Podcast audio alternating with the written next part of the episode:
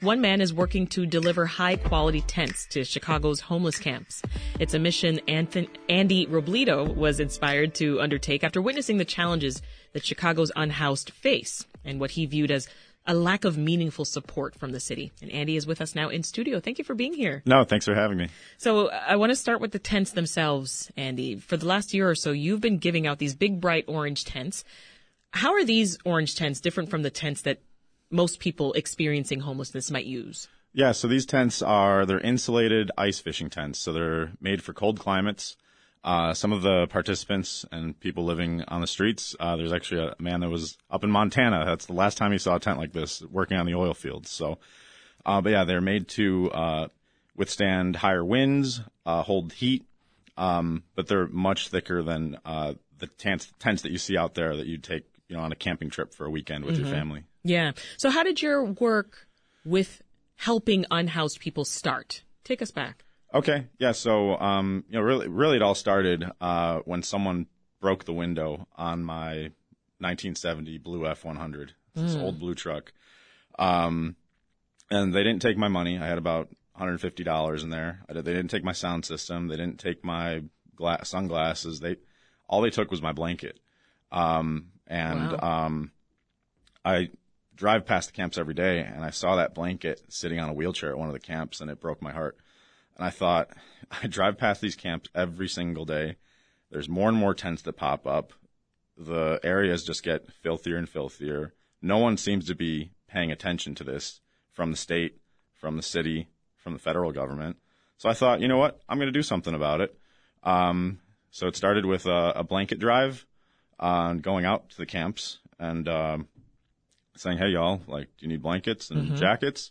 And they said, "Yeah, those are great, but we actually need this stuff. We need propane. We need heaters. We need gasoline for generators." I thought, "Really? Wow, that's interesting. I thought wow. you just needed hats and gloves, but." Well, you know, and and this that's such a touching story, Andy, and I know that your willingness to help and and deliver these tents, it also comes from a, another personal place, right? This is a mission for you that you are paying for through your plant delivery business. Can you talk about that? So, um, yeah, so 100% of the proceeds. So we have a nonprofit right now, and um, 100% of proceeds from those plant sales go to funding this. So along with donations, that's how we fund this mission through plant sales and um, and through donations. Uh, that's how it's funded. Um, and it's personal to me uh, because I'm an addict in recovery, and I've seen what it's like. Yeah, thank you. Um, and I've seen what it's like to, uh, you know, get to the bottom to possibly destroy your life and uh, mm-hmm. uh, turn it around. So I want to give these people an opportunity to uh, maybe get their name called off a housing wait list, or maybe, you know, get get to that day where they find recovery. You know. Um, because for so many of us, I, I feel like what people don't realize is how close a lot of us would be to that type of life, right? Yeah, we're really just uh, everyone's just one heartbreak away, one bad decision away, one paycheck one, away, one paycheck away. Um, you know, you talk to a lot of people out there, and they have very similar stories to us. Um, they it starts with a divorce, then it starts with the drug use, then it starts with alcohol. I was right there with them. Um, you know, and uh, if you don't have the support system or the the financial backing uh, or the runway, you end up living on the street before you know it. Mm-hmm. So how are you connecting with the folks that you are providing these tents to? I imagine their reactions must be full of gratitude, first uh, and foremost. Really, yeah, it's uh, gratitude. Uh, most people are surprised. They're like, "Really, me? Really? Wow!" Um, because not a lot of people take the minute to go above and beyond. Um, and uh, and, and this is above and beyond. So this is better than anything they've ever gotten out yeah. there. It's not. It's not. They deserve better. It's not. You know, ideal. Yeah. Uh, they deserve housing right now. They deserve an apartment right now. Um, and uh, the I guess the the ironic thing about these tents being orange and large is that you know these people were already there before. Yeah. Um, but now uh, people see them. They're visible, and it brings the issue to the forefront. And it starts the the conversation um, where we could hopefully find people housing. And for those who, who might not be so familiar, talk more about the living conditions, Andy, that um, you see in these tent cities across the city. Like when you deliver food or tents or mm-hmm. blankets, what does it look like to you? Um, so you can actually check out my um, Instagram page, and I have videos that document the conditions, but What's your handle? uh, at Plants Delivered Chicago, um, that's where I share share share all of my stories and everything. Um, but uh, yeah, the conditions are horrific. Third world, even worse. Um, trash piled up, rats, garbage, um, just stench. Um, and it just sits there for days, like dilapidated tents in the winter, frostbite. Um, you know, it's just like freezing conditions, people suffering. I don't know if you've ever had to go outside and, you know, be outside for maybe even just eight hours in a jacket. in It's still minutes. cold. In Yeah. minutes. My fingers, my toes. Yeah. I mean, I can't imagine hours, days, overnight. Yeah. So the conditions are, are absolutely heartbreaking. And, um, Yeah, and we're heading into those winter winter months right now. yeah, no, we're, we're there. So, um, fortunately this winter, um, I'm preparing, you know, preparing before winter. So I didn't start until winter was already in full force last year. But this year we have some, some runway and, uh, we're starting early. So, but, uh, we hope that the city doesn't dismantle everything that we've, uh, put up. So you got a lot of ears right now being on this program. What can or should the city be doing, Andy, that they're not doing in order to help these folks? Uh, you know, I think uh, number one, it's just getting people quick, expeditious access to housing right now. Uh, the current wait lists, um, you know, you're looking at three to six months. That's working with a caseworker. Some people have been on wait lists for years. There's a few veterans out there that, you know, navigating the paperwork and all the systems.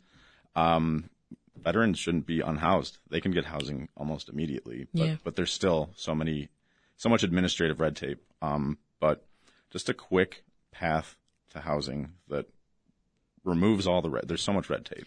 And and thinking again about winter, right? We know heating shelters, for instance, they're not open 24 hours. Um, they close in the evening. So, i- any other ways you can recommend folks try to stay warm?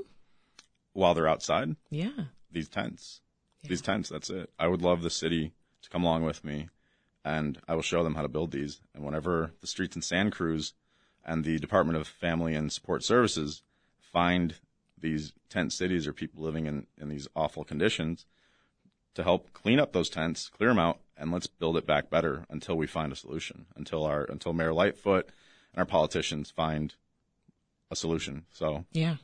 Well, some folks have received notices from the city that uh, is threatening to remove these tents that you've provided.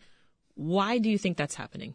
Uh, so yeah, those notices you're talking about, they're, uh, they're an ordinance that the city uses to enforce. It's, uh, almost a 200 year old ordinance written in 1837. Uh, it's practically been unchanged. Um, but the city uses that to remove anything that's on the public way.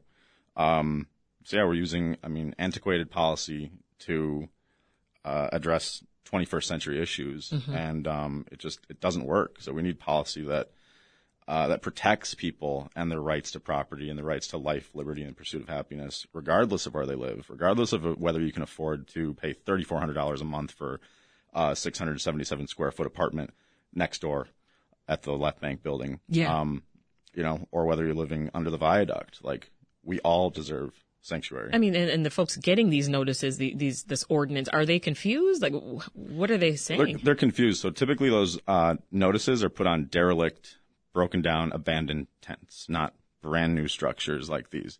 So the, the city will go around and play. There's actually, if we go to the south side, there's hundreds of tents just laying without notices, Yeah. totally broken down. Um, but yeah, um, but that's that's when they're typically used, and then they're removed seven days later by the city street crews. This is Reset. I'm Sasha Ann Simons. If you're just tuning in, we're talking with Anthony or Andy Andy, yeah. What do I keep saying it? Andres, you could say Andres. if you want. Andres, Yeah, Andres. Yeah. Robledo, who's been uh, taking steps to help shelter and support the city's homeless population. So, to the rest of us, right? How, how can we support unhoused people in Chicago? You know, whether it's providing food or shelter, maybe other resources. What do you think are the best ways um, to help that are going to most benefit these people? Um, you know, really the, the best way is to, just to be a good neighbor. So there are neighbors too. Um, like going by and just saying like, Hey, how are you doing? Um, how can I help you today? What is like something that you need today? Like, are you hungry? Do you need food? Um, yeah. So like, These are gestures that I think, you know, people don't always think of. I think people assume, they assume the need. And, um, and then that's why you see donations pile up. I call it donor dumping. So think donations pile up because people assume people need all these things because they, they are living in want. So they've got the great intentions, but Yeah.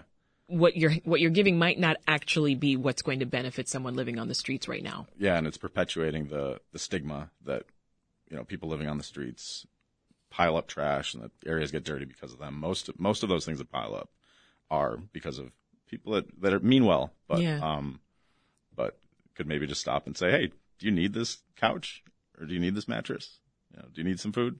Yeah. You know, You've received feedback, I hear, uh, from residents in some neighborhoods who were actually opposed to you helping. Talk about that. Uh, yeah, I was flabbergasted. I, it took me, I- it never happened last year, um, but I mostly built on the uh, south side. Um, yeah, I had neighbors coming out and just like disgust, like how could you help them? How could like, you know, shocked. And I, I, I don't know How could you help them? how could you like why are you doing this you know um, one even, woman even told me i give thousands of dollars to organizations like yours that help people who are unhoused but this is not helping and uh, So what is going through your mind then when, when people who live in high end neighborhoods, who live in wealthy condos nearby, are actually complaining about you helping the less fortunate? yeah they um so the calls uh sw- like swarmed into the alderman's office the alderman of the 42nd ward um and in response they sent out the street cleaning crews the next day to put those tags on all those on every single tent which is not how it usually happens.